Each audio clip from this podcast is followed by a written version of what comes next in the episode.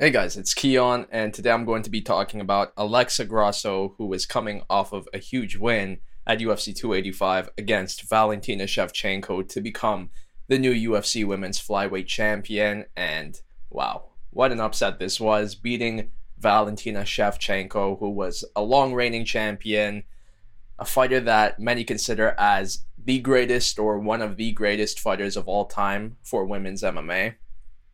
And Alexa didn't let that deter her. She was on a mission and she got the job done, but it wasn't easy. And look, I'm someone who did not pick Alexa Grasso, but I did say there is a chance she could win this fight. And even if she doesn't, she will make it a tough fight for Valentina.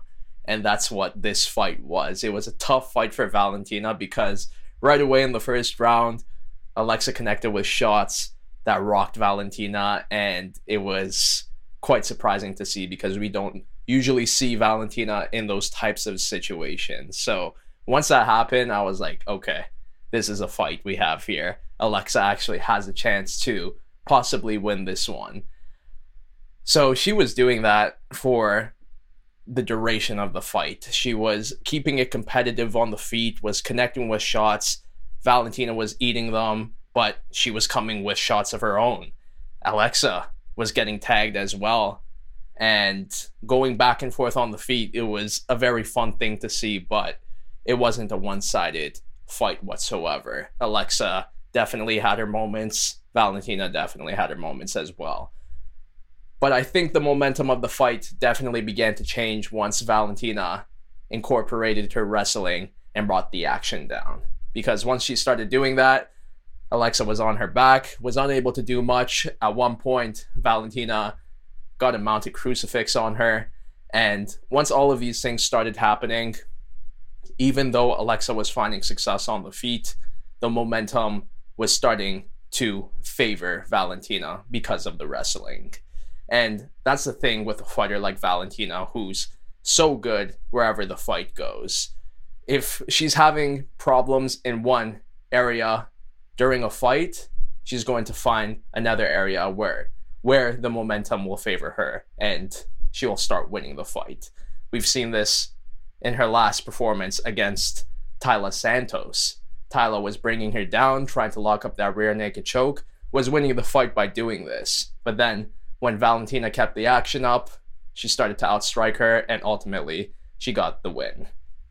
That's what was happening against Alexa Grasso getting tagged on the feet had her moments as well, but ultimately she said, let's bring the fight down and start winning this fight clearly for the judges. We don't want a close fight again.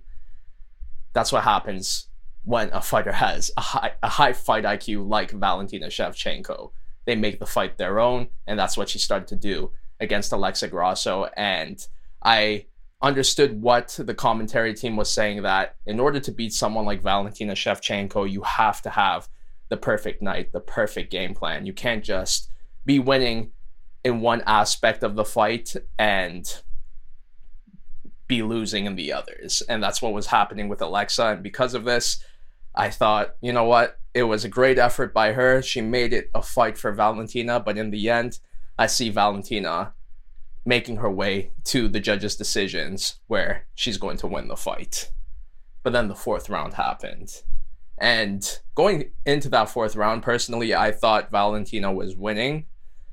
But of course, Alexa was always still a threat, was still keeping it competitive.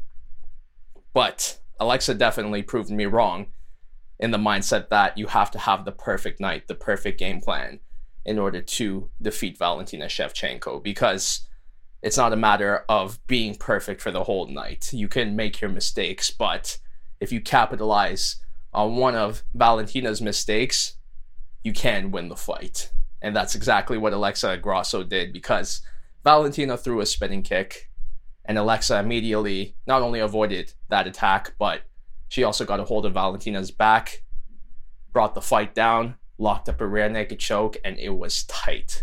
And for it to happen as fast as it did was just crazy to see. I felt like I just blinked, and from one moment we have Valentina throwing that spinning back kick, and then the next she was on the ground trying to defend a rear naked choke. And there was only like a minute to 30 seconds left in this round. So you would think, okay, maybe Valentina's going to be able to survive this rear naked choke attempt until the end of the round. After all, she was doing that a bunch when she was fighting Taila Santos in her last fight. Maybe she'll be able to do the same against Alexa Grasso, but Alexa had that rear naked choke tight. Even though it wasn't under the chin fully, she was just grabbing with everything she had. And at that point, even though it wasn't fully locked up, it was over the face. And for your face to be squeezed like that, I could understand why it led to the tap. So that's what happened. Valentina tapped, and now we have a new UFC women's flyweight champion in Alexa Grasso. And it's beautiful to see because it comes full 180 from where she first started when she came into the UFC, she was undefeated, coming from Invicta, had a lot of hype behind her. People were saying she's going to be the future in women's MMA, but she began losing fights.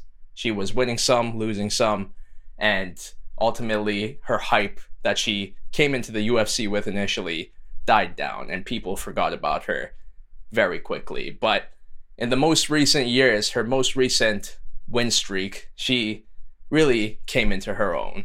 She matured as a fighter, and because of it, she got to this point where she got to fight for the title. And that's why my heart was picking Alexa Grasso because it would have been so nice for her to go from failed prospect to living up to that hype finally and capturing the belt. And that's what she did. And because of it, it's very reminiscent of what Charles Oliveira did. Maybe not to the same degree, but similar in that they had the hype, died down, came back, won the belt. I love stories like this in MMA, and I'm sure a lot of other people like it too. So now that Alexa Grasso is the champion, the question now is who's going to be her first title defense? And I think it's clear that it's going to be Valentina Shevchenko. They're going to have an immediate rematch because Valentina has been the champion for so long. She made this fight with Alexa competitive. You can even argue she was winning the fight before the finish happened. So I could see the UFC making this immediate rematch, and Valentina has called for it. I think Alexa is good with that as well. I think if they make this a media rematch, they got to have it in Mexico with the two other Mexican champions. Maybe even have Irene Aldana fight for the Bantamweight Championship against Amanda Nunes. That would be a crazy card.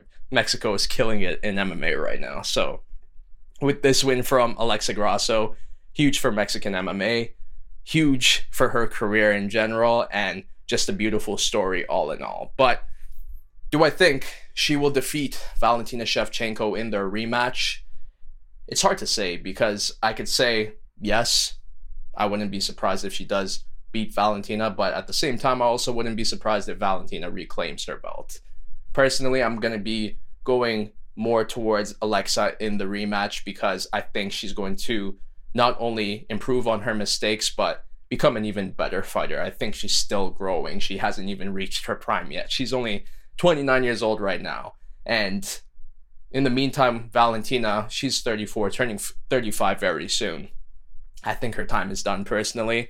I even said this after her win against Taila Santos. I said, Valentina is still very good, but there's a new age of flyweights coming up right now who are even better.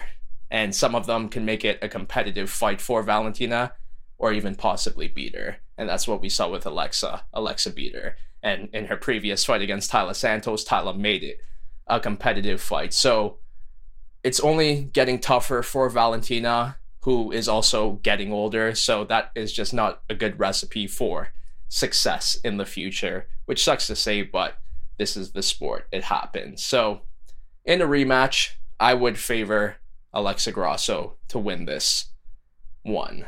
But in regards to her reign as a champion, do I think it will be a long reign like Valentina Shevchenko's? Personally, I'm to say no it'd be nice if that were to, if that were to happen and there's a possibility it could happen but like i said this new age of women's flyweights coming up right now are so good even better than the flyweights that Valentina had to fight as the champion before. Right now, it seems like this division is in its prime. It's great to see. And even though I think Alexa can beat these up and coming contenders, I could also see these up and coming contenders beat her as well. We have people like Erin Blanchfield, Tatiana Suarez, Manon Fiorot, Taila Santos. These are all solid fighters, and I could see any of them becoming a UFC women's flyweight champion. So, do I think she'll be a long reigning champion? I think I'd say no, but I wouldn't be upset if I got proven wrong. But what do you think? Were you impressed with Alexa Grasso's performance against Valentina Shevchenko? Do you think she'll win the rematch? And how long do you think she'll hold on to that flyweight belt for? But that's a lot for now, so I'll see you on the next one. Bye bye.